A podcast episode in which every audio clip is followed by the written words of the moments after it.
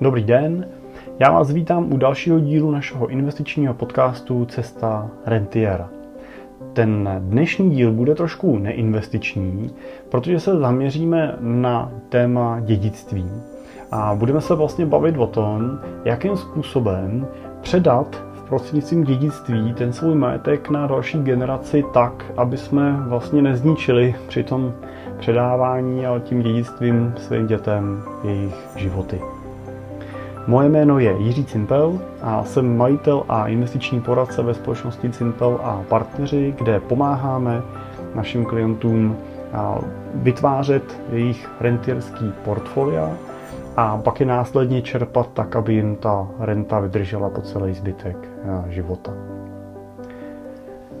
Tak téma dědictví je téma, který řeším s našima klientama v rámci jejich finančního plánu prakticky vždycky.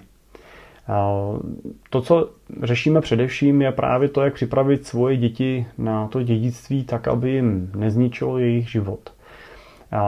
Na první pohled se tohle téma může zdát marginální. Můžete si říct, že, že už to prostě není váš problém. Jo? Teď už tady nebudu, tak až tu jednou nebudu, tak ať se majetek rozdělí mezi dětice podle zákona a oni asi s tím dělají, co chtějí. Ale takovýhle pohled může být v řadě případů vlastně velmi sobecký a můžete tímhle přístupem velmi snadno zničit veškerý ty pozitivní a dobrý vztahy, které jste vlastně po celý ten život vytvářeli v rámci rodině a budovali. A skutečně veškeré tyhle ty vztahy můžou často i kvůli velmi malému majetku vzít velmi rychle za svý.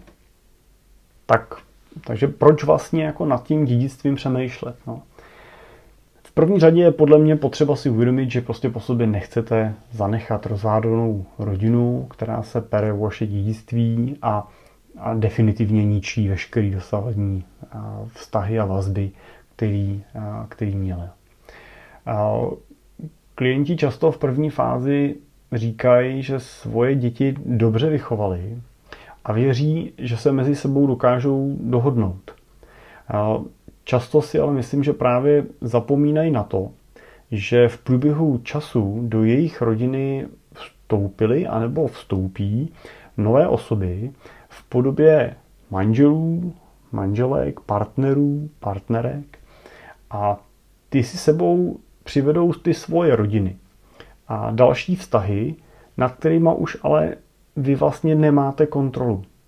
A bohužel v praxi potom často vidíme, že se v tom notářském řízení, v tom dědickém řízení mezi sebou nedohadují o majetek ty bratři a sestry, ale ty jejich manželky a manželé a pak jejich rodiny, jejich rodiče.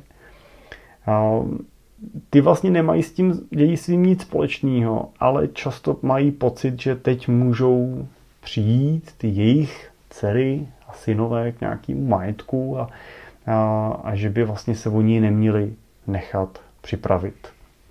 A to je opravdu v praxi potom velmi bolestná zkušenost, je to jako velmi bolestný zážitek, ve kterým se ty vztahy hrozně rychle mění.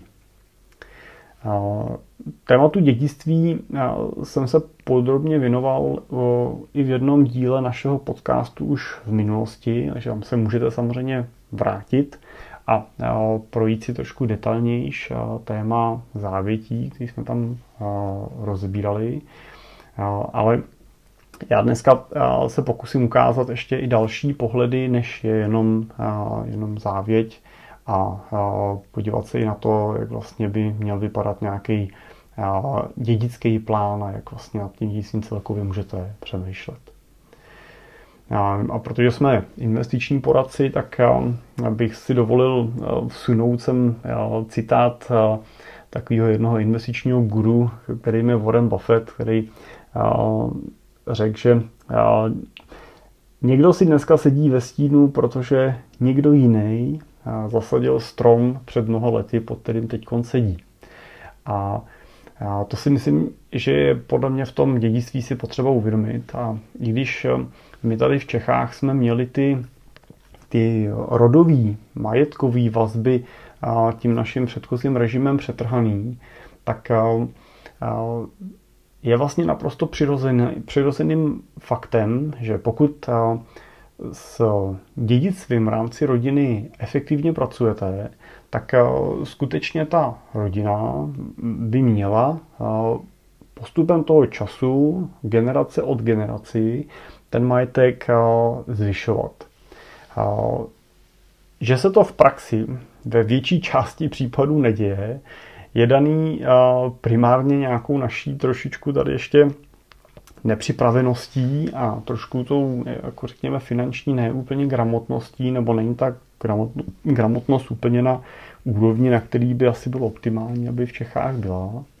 Ale pokud budete s dědictvím pracovat dobře, no tak skutečně ty další generace budou bohatnout, budou mít k dispozici ten majetek větší a nemusíme se tolik stresovat tím, jak budou ty naše děti jednoho dne a jako si pořizovat bydlení, když už dneska stojí ty byty takový velký miliony korun a postavit si barák se stává prostě v těch aglomeracích kolem velkých měst opravdu luxusem, tak právě díky dědictví je to něco, co jim můžeme jako významně usnadňovat. Pokud je na to dědictví dobře připravíme a pokud to dědictví dobře připravíme.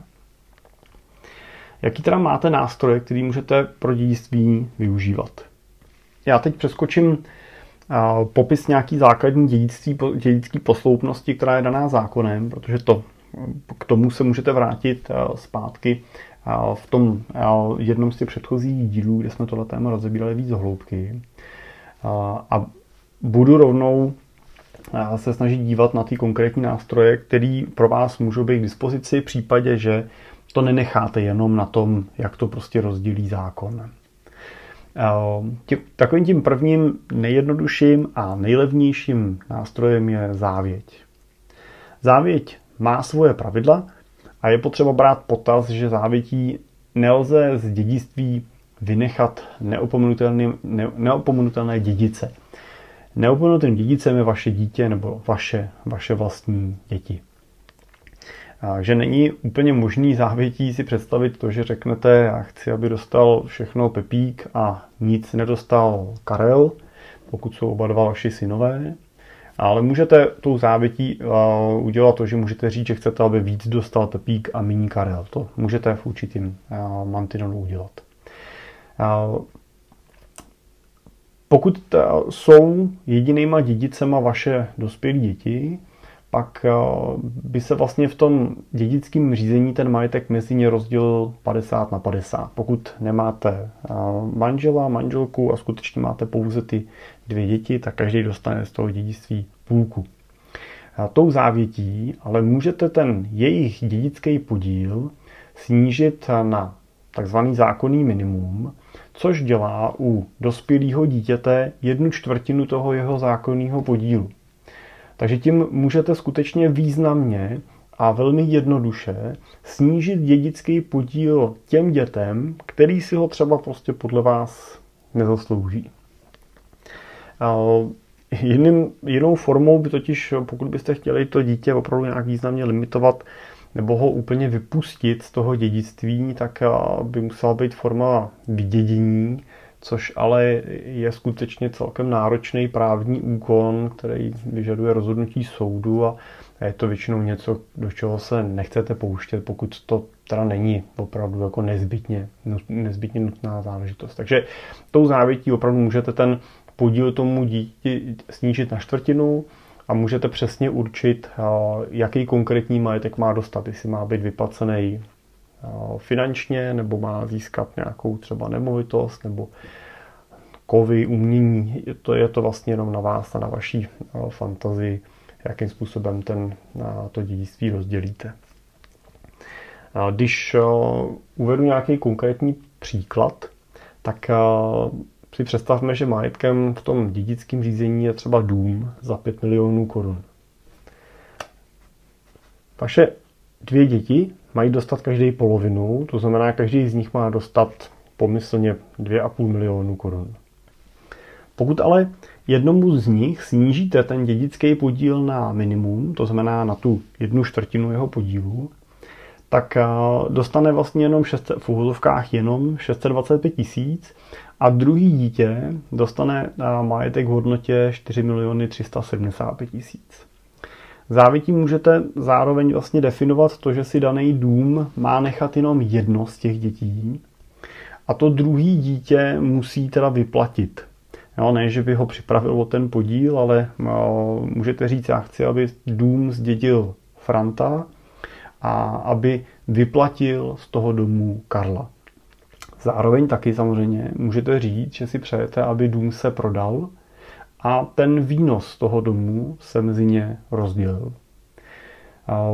Považuji to v řadě případů za lepší variantu než dlouhodobý podílový vlastnictví nemovitosti, které sebou nese téměř jisté budoucí spory mezi vlastníky a mezi těma vašima dětma.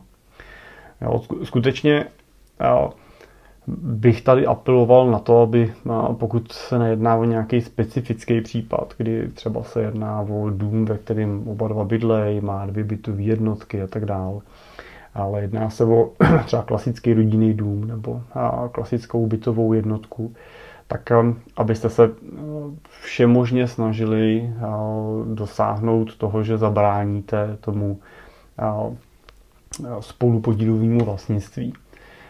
Protože ještě samozřejmě pak extrémní situace je, kdy v tom baráku jeden z nich bydlí a druhý ho s ním spolu vlastní, tak pak opravdu, když pak se má na baráku něco dělat, mají se dělat rekonstrukce, nějaká údržba, tak jako skutečně dřív nebo později vzniknou spory, jo, kdo jí má zaplatit, jakým podílem. Teď proč ten, co tam v tom baráku nepa, nepa, nebydlí, má platit půlku třeba a, za výměnu oken nebo já nevím, střechu a tak dále, když tam vlastně nebydlí. Teď, když to zaplatí ten druhý, tak tím, že to zaplatí sám, tak vlastně v případě pak nějakého vypořádání zase může soud přijít k tomu, že on do toho vkládal víc prostředků a tím pádem by měl dostat větší podíl. Je to, je to opravdu jako komplikovaná situace a pokud je vaší snahou ochránit ty rodinné vztahy i v okamžiku, kdy tady nebudete, tak to spolupodílové vlastnictví je velký bod sváru a je bod, kde prostě skutečně se pak ty rodiny nepotkávají a dohadují se. Takže tady určitě doporučuji, abyste uvažovali, takže pokud máte jednu nemovitost, tak prostě ji jednomu tomu dítěti třeba přenechejte a druhý nechte vyplatit, tak aby to bylo pro obě dvě ty děti fair. Pokud máte víc nemovitostí, tak uvažujte nad tím, kterou z tu nemovitostí má kdo dostat, tak aby byli všichni jako podělení nejenom spravedlivě, ale i účelově. No, samozřejmě někomu z těch dětí prostě nemusí vyhovovat se starat o nemovitost, jo, nebo někdo uh, má radši nemovitosti komerční, někdo má radši nemovitosti pro bydlení. Je to prostě uh, dobrý zvážit a přemýšlet nad tím, kdo má co, kdo má co dostat, tak aby to těm dědicům potom co nejvíc jako prospívalo a pomáhalo, a aby se ten majetek pro ně nestal břemenem, který jenom třeba z nějaký piety oni budou dlouhodobě prostě se snažit udržet, ale vlastně jim to bude ty životy komplikovat. Dalším teda způsobem po závěti tak je možnost využít tzv. dědický smlouvy.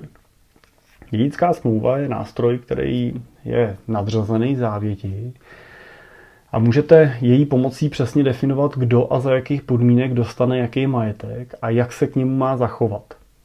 A umožňuje, aby se některý dědici svého majetku třeba předem zřekli a uvolnili tím místo třeba zbylým dědicům, protože prostě jim to dědictví nevyhovuje, nebo už třeba jste je podělili za života. Jo, to je jako faktor velmi častý, že za života dostali darem od vás třeba dům, nebo jste jim dali peníze na rozběh firmy a tak dál.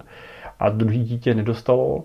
Tím pádem je pak přirozený, že v dědictví dostane víc to druhé dítě a tou dědickou smlouvu můžete tohle vlastně vyřešit dopředu. Jo, ty děti se třeba toho svého dědického podílu vzdají právě, protože dostali už ten majetek za života. Pokud se teda v dědické smlouvě dalšího dědictví vzdá ten dědic, tak snižuje to riziko, že si to pak rozmyslí, jo? nebo že pak jeho manželka ho přesvědčí, že jo, nebuď blázen, musíš přece se o to taky poprát, přece tady nedostane brácha všechno a tak dál. Jo, tak tohle riziko vlastně tím eliminujete a, a významně zrychlíte celý ten proces potom dědický. Dědická smlouva je specifická tím, že ji uzavřete vlastně s formou notářského zápisu ještě za vašeho života s těma dětma. To znamená, že nebo dědicema. Znamená, že skutečně se dohodnete a řeknete si dobře, tak já chci, aby můj majetek se rozdělil tímhle způsobem, a až tady nebudu, tak ten dostane to, ten dostane to, přeju si, aby se k tomu choval takovým a makovým způsobem, aby ho prodal, neprodal, aby prostě to budoval nějakým způsobem, aby z toho nikoho vyplácel a tak dál. A ty dědici se vlastně podpisem ty dědické smlouvy zavážou k tomu, že se budou chovat podle těchto těch pravidel, které vy jste vlastně definovali. Dědická smlouva se u notáře založí, v úvozovkách se na ní tím zapomene a aktivuje se až okamžikem, kdy ten zůstavitel vlastně zemře. Pozor na jednu věc, dědickou smlouvou nemůžete rozdělit veškerý dědictví, ale maximálně jeho tři čtvrtiny. Jedna čtvrtina tak zůstává a tu tady do klasického dědického řízení a můžete ji třeba dělit na základě závěti nebo můžete nechat její rozdělení třeba na základě zákona. No, pozor na jednu věc, ani dědickou smlouvou nelze opomenout neopomenutelné dědice. To znamená, nemůžete vydědit tou dědickou smlouvou ty děti, pokud s tím ty děti sami nesouhlasí. Jo? To znamená, že pokud, pokud to dítě samo nepodepíše teda v té dědické smlouvě, že souhlasí s tím, že nic nedostane, tak musí mít a musí být naplněný jeho nárok, to znamená musí dostat tu svoji zákonnou část nebo minimálně tu čtvrtinu, pokud je dospělý a pokud mu ji snížíte na tu čtvrtinu. tak, takže to je důležité si uvědomit, že můžete ten podíl prostě i snížit, ale nemůžete je, nemůžete je vynechat, nemůžete na ně zapomenout, nemůžete je přeskočit ty zákonný dědice. Tak pak, když přejdu na třetí možnost toho dělení, toho dědictví, která už je samozřejmě a, taková, bych řekl, jako nejsofistikovanější i, i pro to řešení potom jako nejnáročnější, a, ale v řadě případů to může být opravdu optimální řešení nebo jediný možný řešení a tak dále. Tak je varianta založení svěřenského fondu. Svěřenský fond je nástrojem, který vám umožňuje převíst do něj, do toho svěřenského fondu, svůj majetek, převíst do něj třeba to vaše dědictví a tak dále. A vlastně toho majetku se zříct. Takže když to dám na příkladu, pokud máte rodinný dům, založíte si svěřenský fond, tak v případě, že ten dům převedete do svěřenského fondu, tak přestáváte být vlastníkem toho domu na katastru se fyzicky změní vlastník. Vlastníkem toho domu se stane nově svěřenský fond. Tím můžete obejít i ty neopomenutelné dědice v tom dědictví a rozdělit si dědictví zcela vlastně podle vlastního uvážení. Tím, že ten dům do toho svěřenského fondu převedete už za života, dáte ho tam vlastně darem do toho svěřenského fondu, tak když pak jednoho dne zemřete a ten dům byl jediný váš majetek, tak vlastně do dědického řízení nevstupuje nic, nebo vstupují všechny ostatní věci, kromě toho domu. A majitelem toho domu i nadále zůstává vlastně bez změny ten svěřenský fond, který jste na to založil. Jedná se teda o nástroj nejkomplikovanější. Svěřenský fond totiž vzniká jako samostatná entita, jako můžeme si to představit jako společnost bez konkrétního vlastníka a spravuje ho nebo spravuje ten, ten jemu svěřený majetek podle váma definovaných pravidel. Vy jmenujete správce no, do toho fondu, tím správcem ale nemusí být nikdo cizí, může to být klidně někdo z rodiny, může to být ale samozřejmě i správce profesionální, může to být právník, může to být váš poradce, jako jsme třeba my.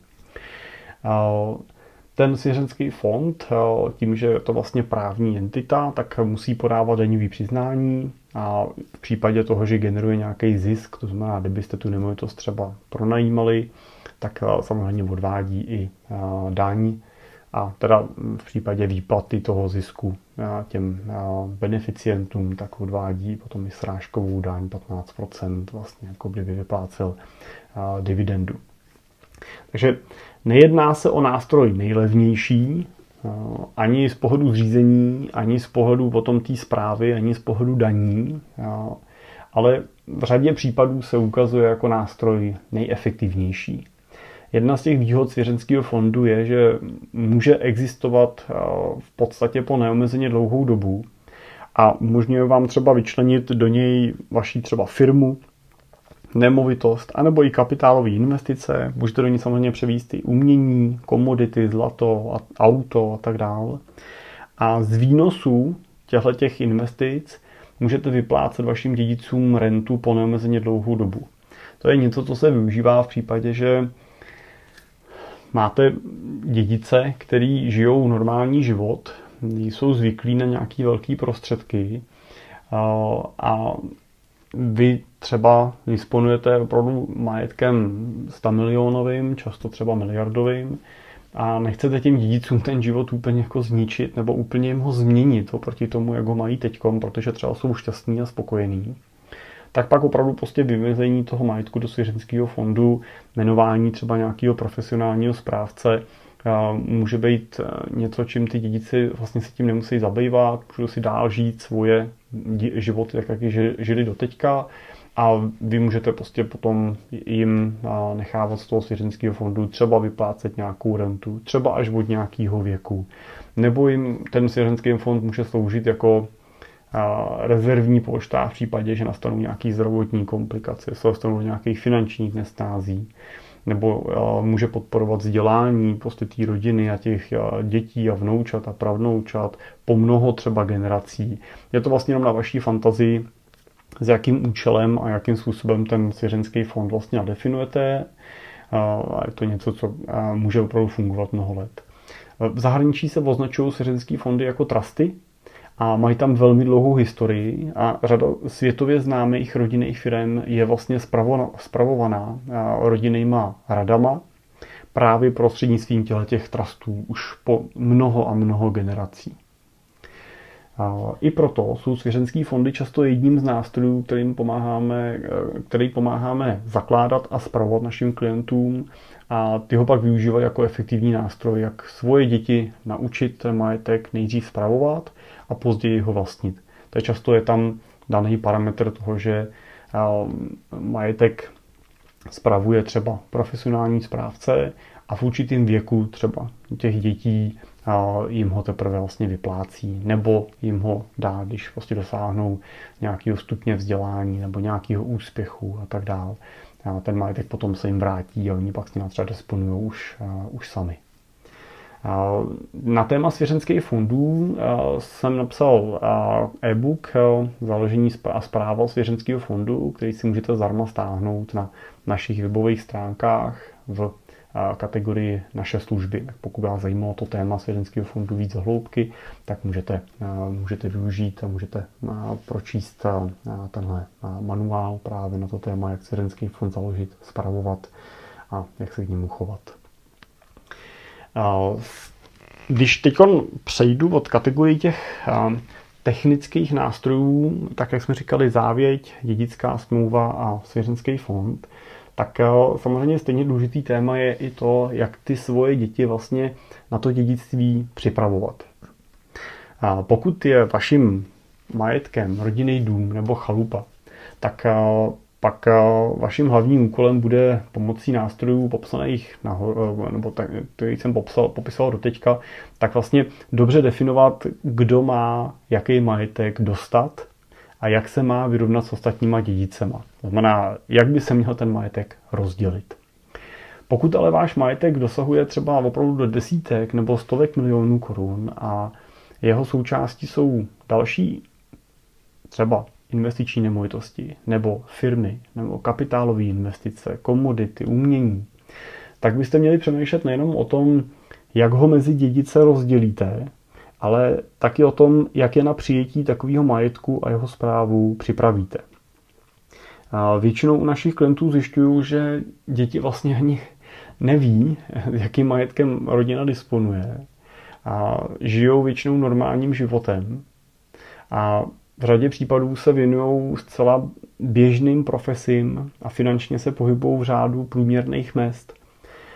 A většinou jsou se svým životem i tou situací spokojení a nemají touhu je zásadně měnit. A co se ale stane, když jim najednou spadne do klína třeba 50 milionů, na který nejsou připravení? Jo, zkuste se podívat na ty, kteří třeba vyhráli podobný balík peněz v loterii.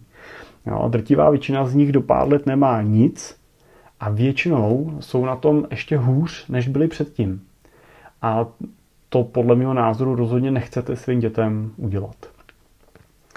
Proto v rámci třeba našeho finančního plánu a investičního plánu, tak pracujeme vlastně v podobných situacích i s plánem dědickým, který vlastně tomu klientovi a jeho rodině pomáhá vlastně v několika bodech. On mu pomáhá vlastně a ten, vlastně ten postup toho plánu vlastně vypadá vždycky tak, že jako první bod je potřeba definovat si současnou strukturu toho vašeho rodinného majetku. To znamená vzít si tušku a papír a opravdu si možná i názorně rozkreslit, kde jaký majetek máte, z čeho se skládá, jakou má hodnotu, jakou má ten majetek vlastně celkovou hodnotu. Pak je potřeba si určit to, jak byste si optimálně vlastně rozdělili tu zprávu toho majetku v rámci dědictví. To znamená, je potřeba si říct, jestli máte v tom majetku nějaký majetkový celky, který není vhodný rozdělovat.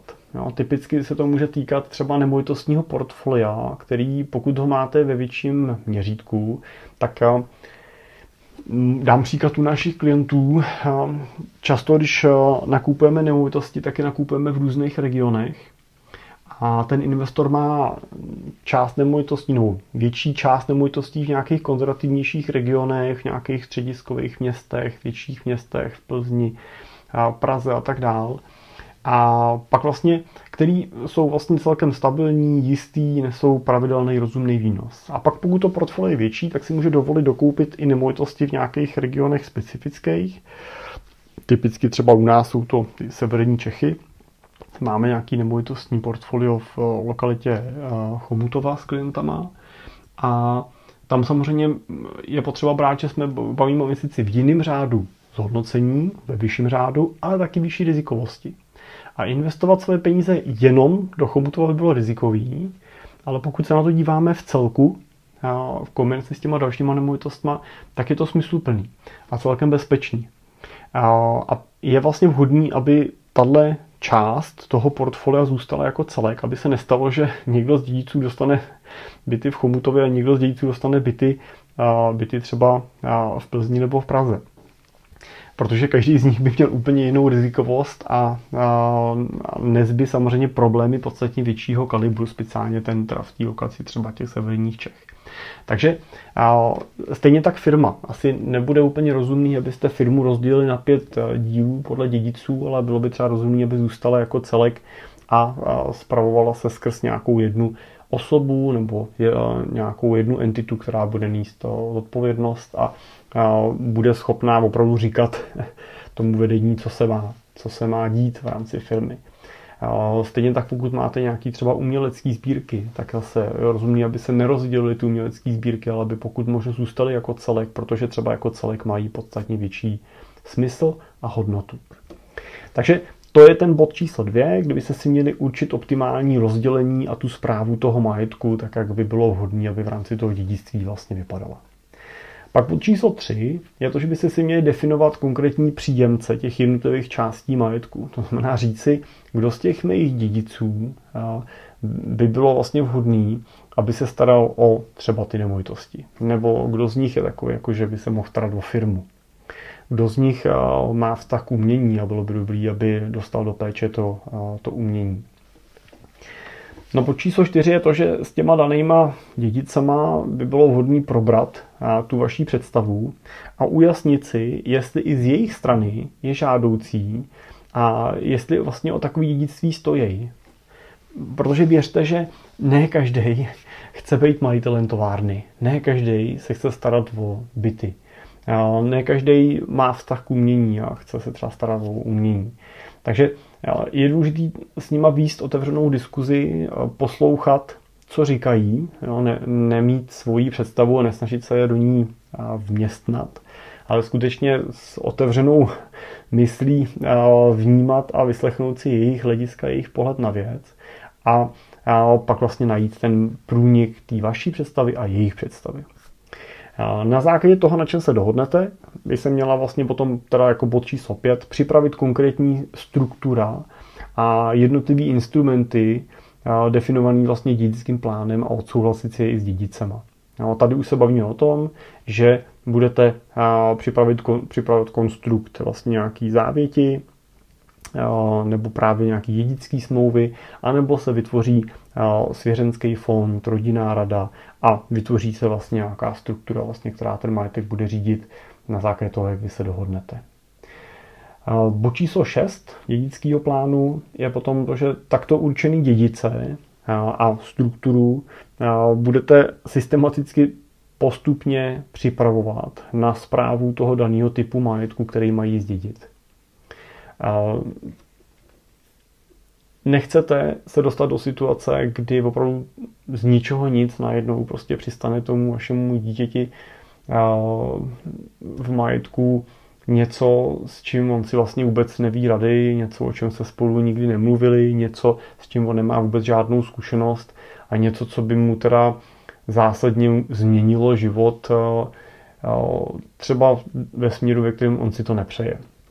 Takže určitě je důležitý nad tím dědictvím, čím větší majetek máte, tak tím samozřejmě víc dopředu a víc do hloubky je potřeba nad tím přemýšlet a nejenom ve své hlavě, ale i v hlavách těch dědiců je připravovat na to, aby vlastně byli schopní s takovým majetkem potom naložit. Neberte to jako něco, co je jako negativní část toho, toho procesu. Jo. Naopak, si myslím, že právě ten bod číslo 6 je, je vlastně ten bod, ve kterým, ve kterým vy jako budovatele toho majetku byste měli vlastně předat tu, tu moudrost, to vaše know-how, ty vaše znalosti těm, těm vašim potomkům a to, to by vlastně, když se to dobře udělá, když, se to, když ten dědický plán se nastaví správně a skutečně se směřují ty dědici k tomu dědictví, o který mají zájem, tak je to vlastně velmi jako příjemná část toho vašeho života, kdy opravdu můžete předávat moudrost, která na té druhé straně je vlastně žádaná a chtěná, protože oni se s tím budou muset jednou popasovat a budou muset s tím jednou pracovat. Takže tady zase se vracíte z takový, do, do té fáze toho, kdy člověk často vzpomíná, jak ty děti v tom dětství ještě byly takový, jakože poslouchali a vnímali a ještě byl ten rodič pro ně, byli jsme pro ně těmi v úvozovkách bohy, který oni prostě vnímali jako autoritu, jako nikoho, kdo má prostě pravdu, tak tady se, ne, že bychom se vrátili do této úrovně, ale zase se vracíte zpátky někam, kdy těm dětem můžete předat moudrost, o kterou oni mají zájem, protože ji budou potřebovat jednoho dne k tomu, aby byli schopni se o ten majetek skutečně smysluplně starat.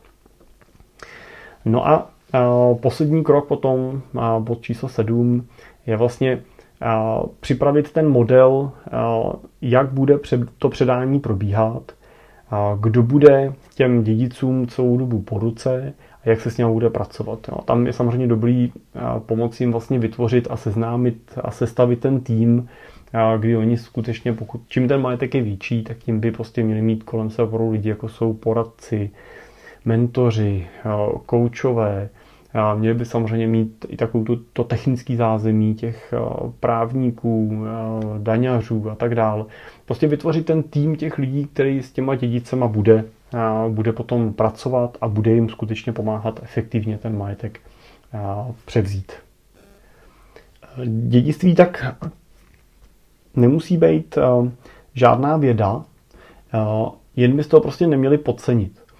Váš majetek může i po vašem odchodu být tím, co spojuje vaši rodinu, co jí dává dohromady a dává jí důvody k tomu, aby se potkávala pravidelně a nadále vlastně intenzivně spolupracovala na nějakým společným projektu nebo společným cíli. A pokud tomu tak má být, tak se o to prostě musíte zasloužit. A neměli byste podcenit svůj dědický plán a práci na něm bez ohledu na to, jak je váš majetek velký. A protože mám občas pocit, že čím menší ten majetek je, tím více oni ty lidi berou. A pokud si nevíte třeba s přípravou toho, nebo finalizací toho vašeho finančního dědického plánu rady, tak neváhejte se na nás obrátit, napište, napište si o konzultaci, můžete na můj e-mail jiřizavináčcimpel.cz nebo můžete přes naše webové stránky www.cimpel.cz si napsat do konzultaci a můžeme probrat konkrétní možnosti spolupráce a, přípravy vašeho finančního a dědického plánu.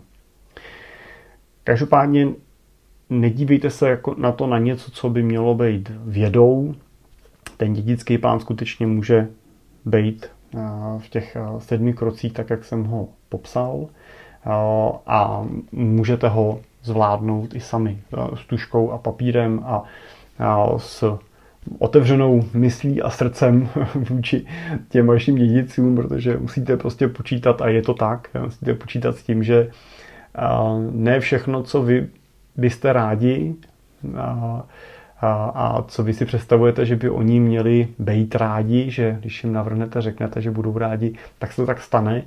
Často skutečně zjistíte, že jejich představa je úplně jiná, ale pokud budete otevřený jejich představě a uvědomíte si, že ten váš majetek je váš a jednoho dne bude jejich a že byste ho měli strukturovat tak, aby když bude jejich, tak byl skutečně jejich, mohli si oni s ním nakládat, jak uznají za vhodný. A, a pomáhalo jim to skutečně žít ten život líp, tak je to něco, co vás jako rodinu může obrovsky spojit a posílit.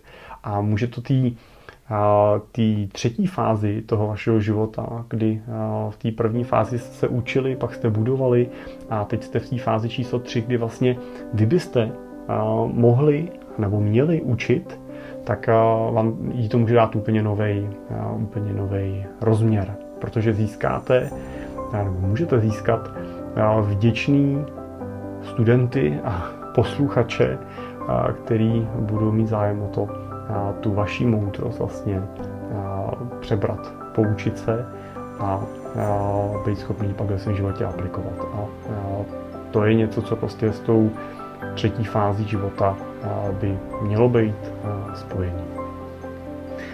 Tak to je z mojí strany dneska všechno. Doufám, že bylo to téma pro vás zajímavý. Děkuji, že jste doposlouchali až do konce a já vám přeju hezký den a budu se těšit zase u nějakého dalšího dílu na slyšenou.